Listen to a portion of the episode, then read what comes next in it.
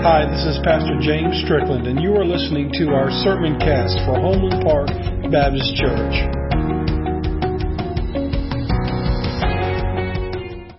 Well, good morning. Uh, it's been such a great morning of worship thus far. If you'd like to turn in your Bibles to Ephesians chapter 4, we are continuing our look at the book of Ephesians. And today we're looking at what the Bible says, living as children of the light. You may have seen a lot of the Olympics that have just taken place, or maybe not seen many of it at all, much of it at all, but there was one athlete, Sydney McLaughlin, you may have heard of her, and she was known for not only her feat in getting a gold medal, but she also was known for giving God the glory for it. You see, Five weeks after setting a world record and becoming the first woman to finish under 52 seconds in the 400 meter hurdles, she went even faster in the Tokyo Olympic final. She crossed in 51.46 seconds to lower the world's best time and become an Olympic champion in the process. And this is what she says. I think I was growing into my own person and I think the biggest difference this year is my faith. Trusting God and trusting that process and knowing that He's in control of everything. And as long as I put hard work in, He's going to carry me through. And I really cannot do anything more but give God the glory to Him at this point.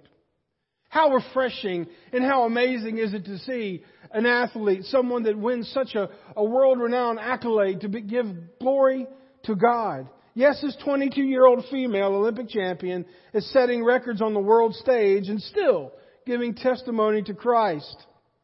God is using her to make a difference. And she goes on to say in that article that much of her athletic improvement was not just because she prayed and gave God the glory, but she had a new coach. And the new coach helped her shave off some things that helped her to get a faster time. And again, not only did Sydney make a difference, but the coach that she that trained her made a difference as well. So now today you may not be an Olympian. I'm going to go ahead and tell you, I'm not going to set any records for jumping the hurdles.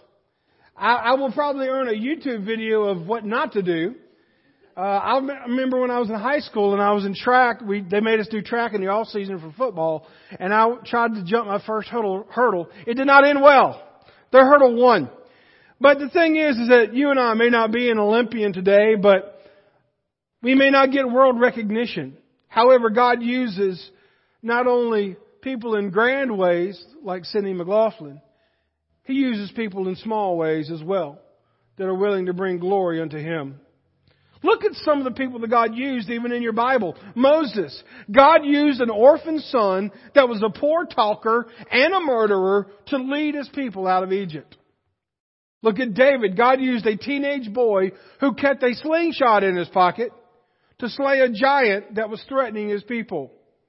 And after that, he was a liar, he was a hypocrite, he was an adulterer, and still considered him a man after God's own heart. Joseph and Mary. Mary was a scared teenage girl, and her betrothed husband, he chose them to bring Jesus into the world. And I think of myself, of all the people to be able to sit in front of you and preach God's Word, I never thought I would be that person or deserve to have that honor. And you, you minister to your family and to the church and to the world. There was nobody here that is insignificant today. Because God can use anyone, anyone that believes in Him and places themselves in His hands to be used by Him as He sees best. So this morning, Paul gives us practical ways to be used by God as reflectors of His light in a dark world. We must live as children of the light. Uh, there are Bibles in the pew in front of you, or if you'd like to follow along, uh, we have a um, app or the Bible app. You go to events and you can find the sermon outline there. My friends on Facebook, you can look in the description. The link is there as well, so you can follow along with us. But the first thing that we see as we look at the scriptures today, as we continue the second half of Ephesians chapter 4, is that you need to live out what you know. You need to live out what you know.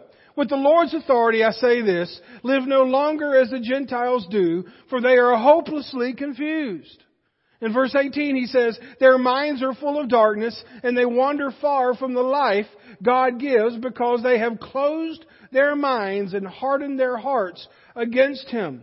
They have no shame. They live for lustful pleasures and eagerly practice every kind of impurity. But it isn't what you, that's not what you learned about Christ. Man, if there was ever passages that hit the nail on the head today for what we live in, it would be ones like this. And here, remember, this is a book written to the church in Ephesus. Paul is urging the people of the church of Ephesus to apply what he is preaching. Like even today, don't get me wrong. I am so blessed that everybody is here today.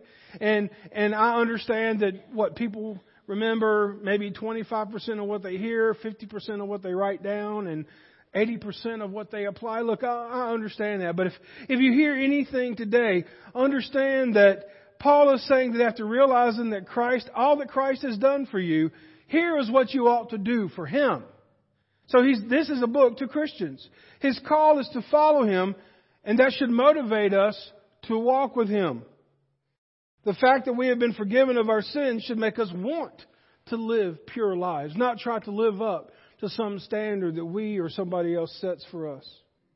You see, after Jesus changed us from who we were to who we are, the Bible calls it new creatures, we should live differently than the world that we came from. 2 Corinthians 5:17 is a very popular verse. It says, "This means that anyone who belongs to Christ has become a new person. The old life is gone and the new life has begun."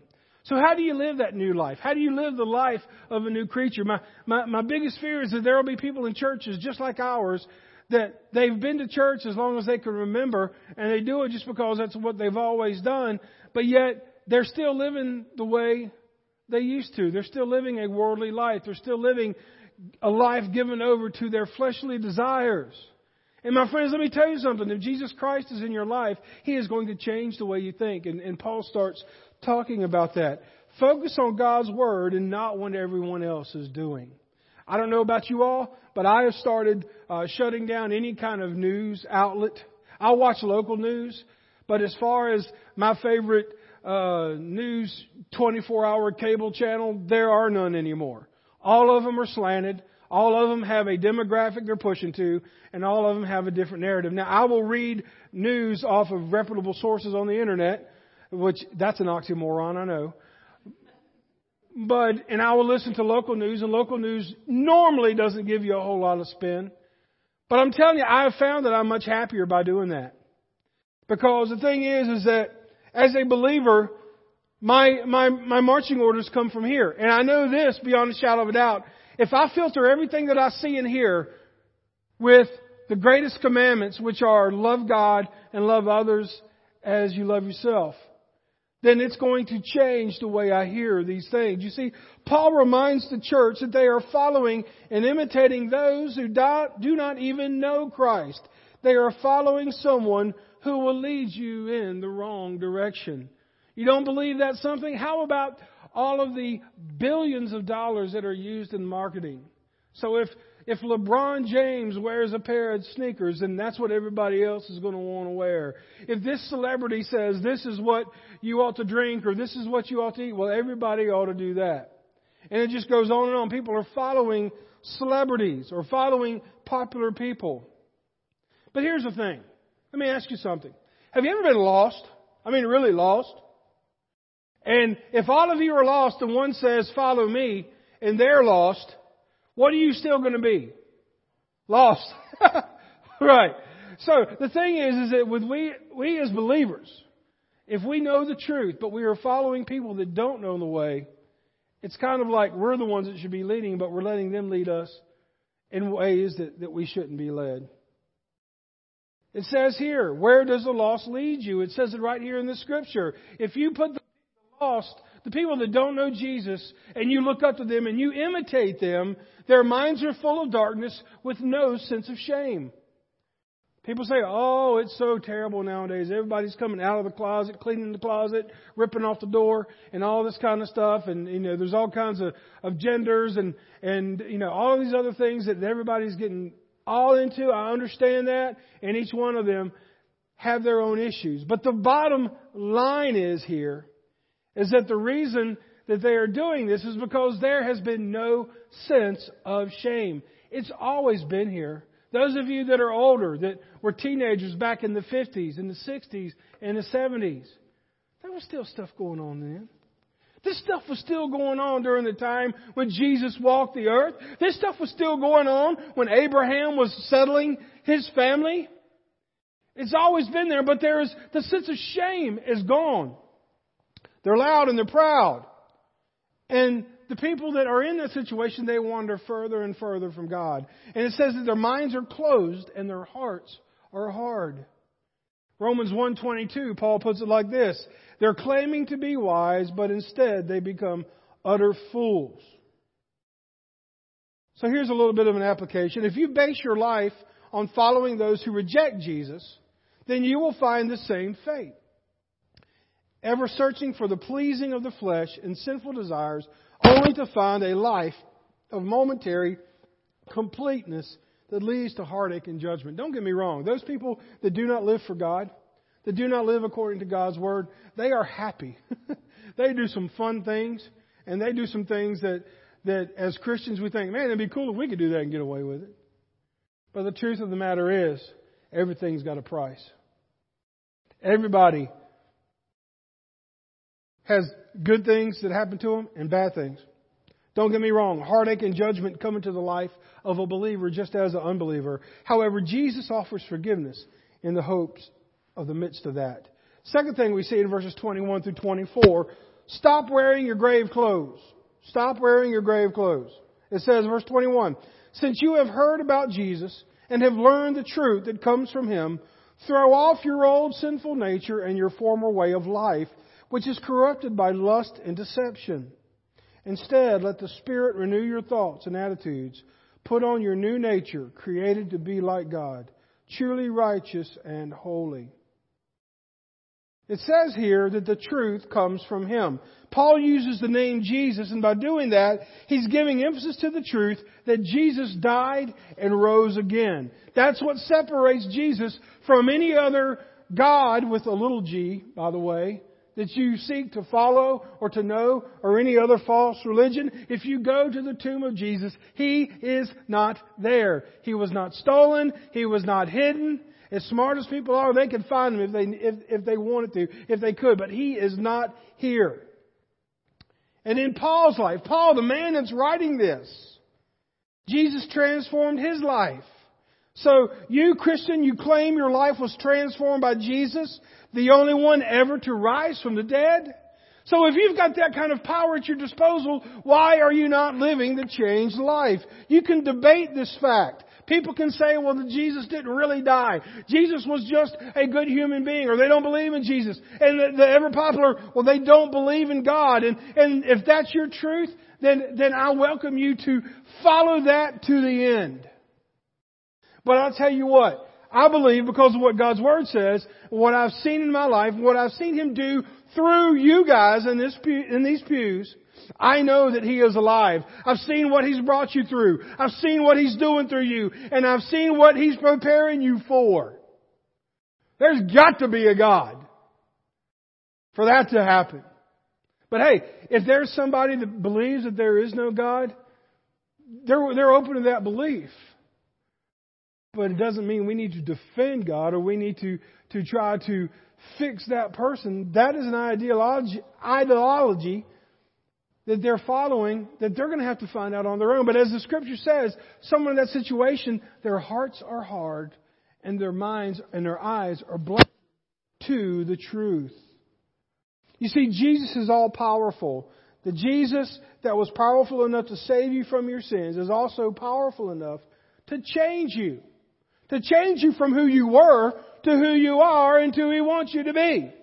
For example, the Holy Spirit will renew your thoughts and attitudes. That's what the Scripture says here. The bad things brought you temporary fulfillment. Now leave you empty. Look, I remember those days to where I thought it was all about friends, having fun, and doing everything that they're doing just to, to be accepted and to, to live the life that the commercials were telling me I needed to live. But at the end of the night, when it's just me and the ceiling fan, in a dark room and realizing how empty that lifestyle was? I realized, I remember looking in the mirror and saying, God, if you're real, help me. And it's not like I heard angels. You know, the sky didn't split and all of a sudden rays of light came down and I was saved right there. But I tell you what, that prayer that I prayed looking in the mirror saying, God, if you're real, come into my life, He started the process. Because all that stuff that I was chasing was leaving me empty. And if you were to be true and honest with yourself, those things that you chase apart from the gospel, apart from Jesus, are fun at the time, but they always leave you empty and they make you pay a price higher than you ever wanted to pay and stay longer than you ever wanted to stay and wreak havoc in the very people that you love and call your friends and family. Sorry, I got excited about that. But yeah, there's a pattern here. Jesus changes your heart and mind. And if Jesus changes your heart and mind, then your attitudes will change. And so it talks about putting on new clothes and throwing away the grave clothes. In other words, don't go back to acting like you used to, but start living the life that God has called you to. Many of you will remember the story of Lazarus. The story of Lazarus where we see that Jesus rose Lazarus from the dead. He said, Hey Lazarus, come forth. Even his sister saying, Jesus, you don't want to do that. He's been in there for four days and he stinks. He said, no, come on out. And Lazarus comes out and he takes off of those, takes off those grave clothes and he goes home to be with his family. My friends, Jesus Christ saved you from sin. He made you a new creature. So why are you going back and putting on the dead things that He delivered you from? That's what Paul is telling the church.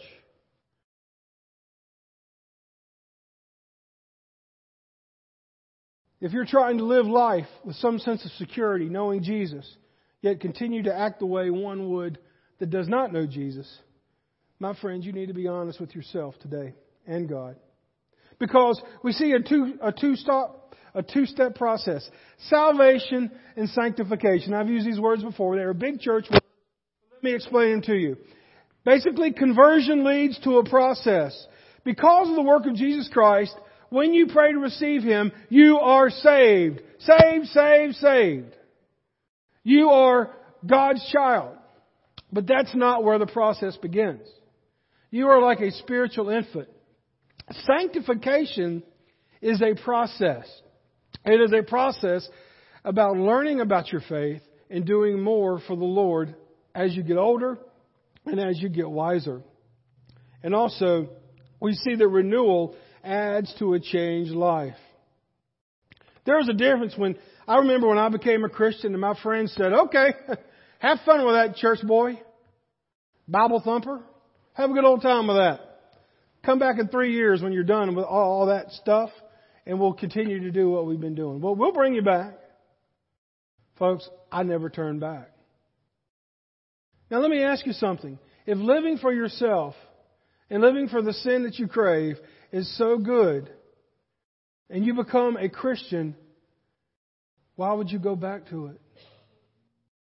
I found out that with Jesus I could have fun with friends, I could go to churches, I could hang around people that loved me for who I was, and I didn't have to supply something, I didn't have to smoke something, I whatever they were doing, and I could go, I have good time, and when I get home, I didn't have to worry about what I did or feel bad about what happened. It was amazing. But then I remember when my first big trial came, I went back to the very same things I used to do, except this time I was miserable. Let me give you a hint, my friend. If you are living for Christ and you are a Christian, Amen. But if you are struggling on the fence between doing what is right and what is wrong, let me lovingly tell you either get right with God or jump off the fence and jump all into your sinful desires. Because living on the fence makes Jesus sick to his stomach and it's not living. It's always feeling like you're on a guilt trip. So own one or the other. If you haven't changed life, live it. The third thing that we see is that Paul gives us practical advice for living as children of the light. Now, it's not always fair, but often people will judge a family's parenting by the way their children act. It's funny, you know, especially with Donna and I, it's, it's amazing like, and, and I don't say this to be rude, but we'll be out at a restaurant and all of a sudden the baby will just start wailing. Wailing. You know, we don't have children so we haven't gone through that, so our ears are not, have not been calibrated to tune that out. And I'm looking at Donna and saying, look, they're not even moving. It's like they don't even hear the child. And Then all of a sudden there's that one person says, well, if they were my child, you know what I'd do? Mm. But the truth of the matter is, a parent can do everything right, and a kid is still going to misbehave because they are a, a kid. A parent can do everything wrong, and a kid still turn out great. But as you look at a Christian life, and if you see a, a Christian that is acting poorly, then you will, some people could assume, especially those that are not Christ, or not Christians, if they see a Christian that claims to know Christ, but is acting mean, vengeful, hateful, and awful, they're going to say, look, if that's what being a Christian is, I don't want it. We as children of the light need to act differently than the world around us. The bottom line is that our actions reflect upon our faith in God and His character. So here we go. Let's just jump into this as we look at our last section, verses 35 through, or 25 through 32. Again, this is New Living Translation. It's very to the point, and that's why I like it. Verse 25. Stop telling lies. Do we need to go into a big exegetical study of that? Stop telling lies. Let us tell our neighbors the truth, for we are all parts of the same body. The nugget here is not the lie itself, but as believers, we should not have the intent to deceive someone. The reason I say that is because somebody might say, well, I will never lie, preacher. Well, you may not lie, but you won't tell the whole truth. I've heard it before and I've probably used it myself where I say, I don't want to tell the truth because I might hurt their feelings. My friends, let me ask you something. What hurts feelings more? lying to somebody, saying that something is right when it's wrong, or them finding out you lied to them altogether. As believers in Jesus Christ, if you lie or try to deceive other people, you shouldn't do that because that's not what a children of the light would do. People lie because they want to please themselves. Lying causes trust to be lost between you and that person, sometimes for a season and maybe even forever. I've dealt with a lot of people before, and I've dealt with my own life too. Is that when when trust is broken, how do you put it back together? Do you know? When trust is broken, how do you put it back together? One piece at a time. Also, not, not to be crass, but Revelation 22:15 says hell is for liars. so you don't want to be, you don't want to be in that boat. Outside the city are the dogs, the sorcerers and the sexually immoral, the murderers, the idol worshippers, and all who love to lie. Anybody wondering what God was thinking about that? The Christian life is controlled by truth, not lies. And then verse 26 says, and don't sin by letting anger control you. Don't let the sun go down while you are still angry, for anger gives a foothold to the devil. I used to know this one person, nobody here, nobody in this county, somewhere totally different. But if you talk to them, they were angry about something. How you doing? Oh, it's terrible today. I'm covered up. Hey man, it's sunny outside. Yeah, I know it's hot. I mean, just always angry. And you're wondering if you're on the radar that day or not. Very sweet person, but always tense. But there are some people that are controlled by their anger. Now, let me just tell you, anger itself is not a sin. God gets angry. Jesus got angry in the temple and cleared the temple when the money changers were taking advantage of the sacrificial system. But you know what? There's two types of anger that are wrong. Malice and wrath. Malice is like a slow burn anger. You know that one where you just sit there and you're going, mm, just, just holding on to it for years. Just festering. Some of you still have some things you're angry about that you're still holding on to. My friends, let it go. It's killing you. And then there's wrath, which is just that big explosion of anger. There was a woman who tried to defend her bad temper by saying, I explode and then it's all over with. Yes, said the friend, just like a shotgun, but look at the damage it's left behind. Don't be that person who says, well, I'll just tell you how I feel. You know me, you know where I stand. Well, that's fine, but be careful in how, especially if you call yourself a Christian. Don't be a loudmouth that's spewing out hate and anger to everybody, giving us a bad name.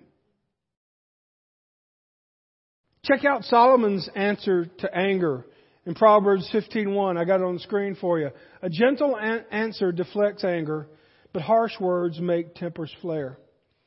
Now, I, I will be honest with you, one of the toughest women in the world was my mother. And when I was a teenager, I was a handful. Like I said, nobody ever would have believed I was going to be a preacher. I was the good church kid that would be, oh, praise ye, Father, at youth group, and then come home and be a hellion. And we would have, the problem was my mom and I were so much alike, we'd get into arguments. She would start, I would get louder. She would get louder, I would get louder. And then, of course, she would pull the wait till your dad gets home and then the argument's over. But what, what I try to tell people, what I learned through that, my friends, if you're in a tense situation and anger is involved, the best way to diffuse it is to not be angry. When the Bible says that when you are nice to your enemies, it's like lumping hot coals on their head, you realize that if you go to someone that's angry and you're nice to them, you diffuse them and they don't have anything to say and the conversation is over and so they quit messing with you because they want to be angry about something. Don't let anger control you. Verse 28, if you're a thief, quit stealing.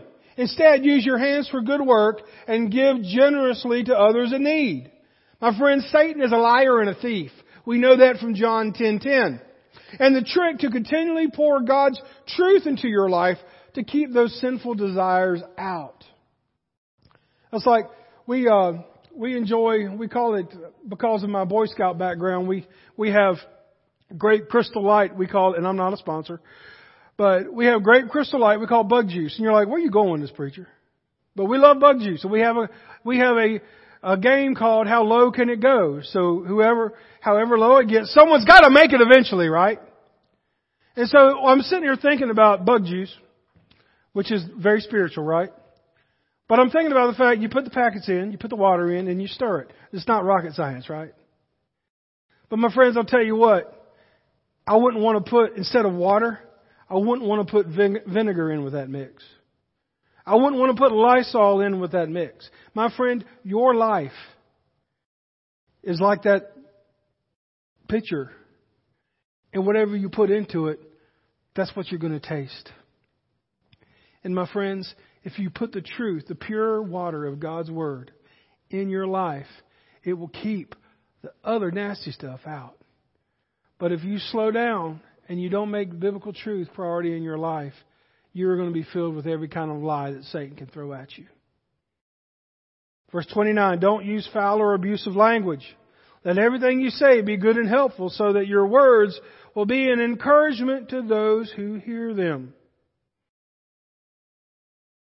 I've never heard somebody say, that boy is such a Christian, he's got such a potty mouth and it just blesses us.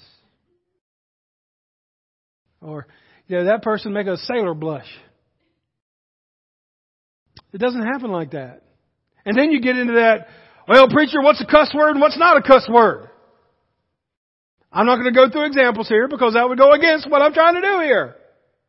But if you, if you quit trying to see what word I can get away with, and you just go to the text and it says, let everything you say be good and helpful so that your words will be an encouragement to those who hear them. That means the gossip is out. That means foul language is out. That means all of that stuff. If you are a Bible believing Christian and you wear the name of Jesus, you shouldn't be known as a gossip or a potty mouth. It's just common sense. Because your words matter. The words that come out of your mouth are an overflow of what's in your heart. Don't believe me? Read Matthew 12, 34, where Jesus says that.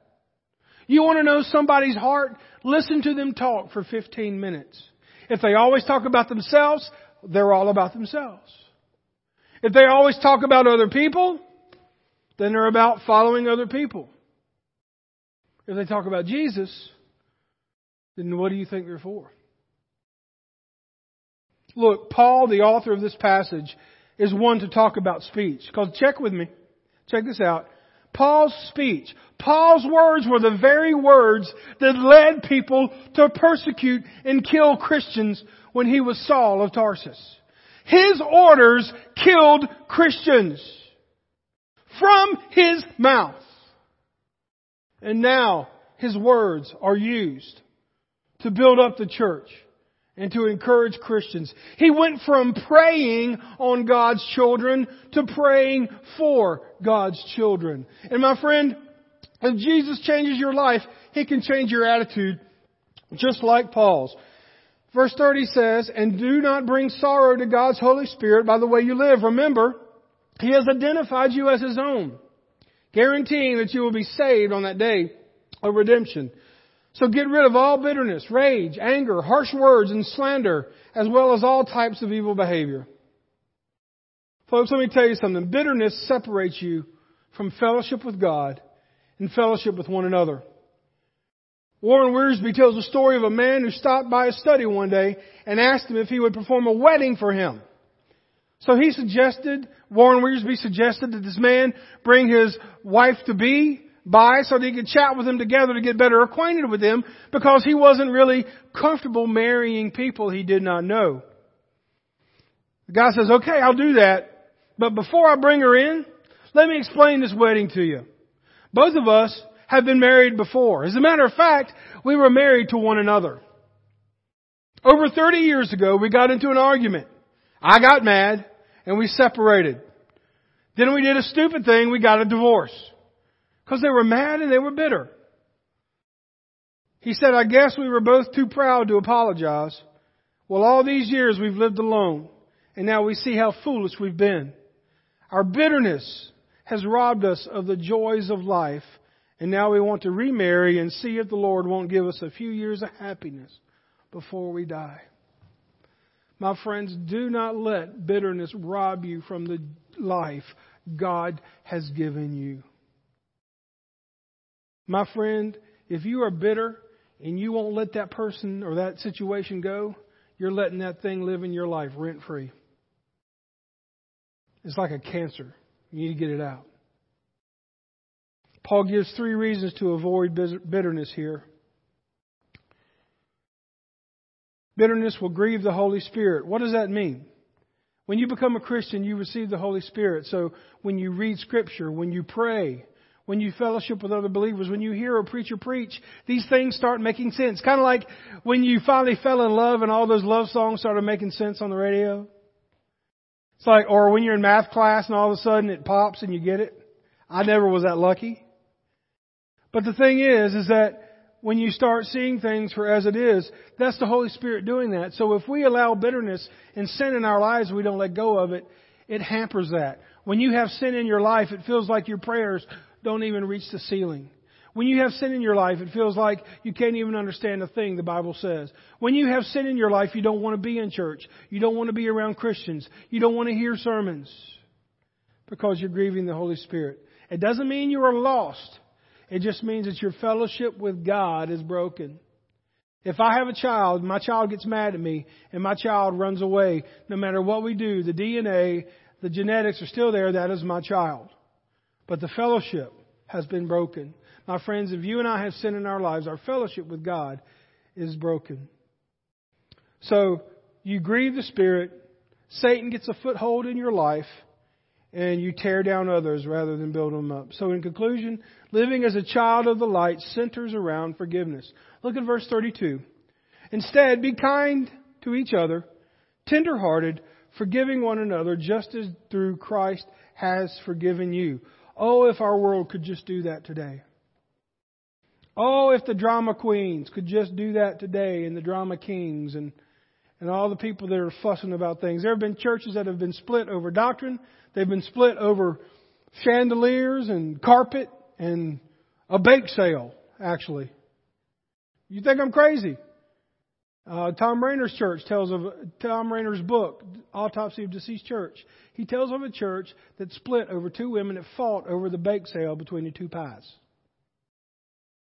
Mm-hmm. Crazy. Just crazy.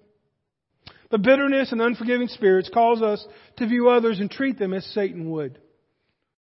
But God has called every Christian here today to take the responsibility of living a life of integrity seriously. The darker this world becomes, my friends, the brighter our light for Christ will shine if we are willing and determined to do so. But the problem is today, too many churches and too many believers don't want to stick out. They want to look like everybody else. They want to do the things that the world does and not be any different, but yet still claim to their salvation. It doesn't work like that. Live out what you know. Stop living the life Jesus saved you from and take practical steps to be more like Jesus. Because true change begins with a relationship with Jesus Christ. All of these things that Paul lays out before us is impossible without a saving relationship with Him. Also, it's impossible without making Him Lord and leader of your life. We got a lot of Christians that Jesus is my Savior. Savior, you can move the mountains. And we can just sing it and praise it. But when that Savior says, oh, by the way, take up your cross and follow me. Oh, I'm good. I'm good. Jesus, author of salvation. Hey, come and serve me. No, can't do that, God. But I'll raise my hands and I'll worship. You got to be, He's Savior and Lord. So please, make your decisions Take an inventory of what you've done. And if you're living the life the best that you can, you keep on doing it because that is what this world needs. Is Christians that are not perfect, but Christians that are trying to do the best they can with what God has given them. I'm not saying you got to be perfect. You don't have to be a choir boy or a choir girl. You don't have to be Joe Christian or Susie Sanctification. Just got to be real. You can be flawed. You can be in the process. But that's just it. Be in the process. Check your heart today. Do you know Jesus?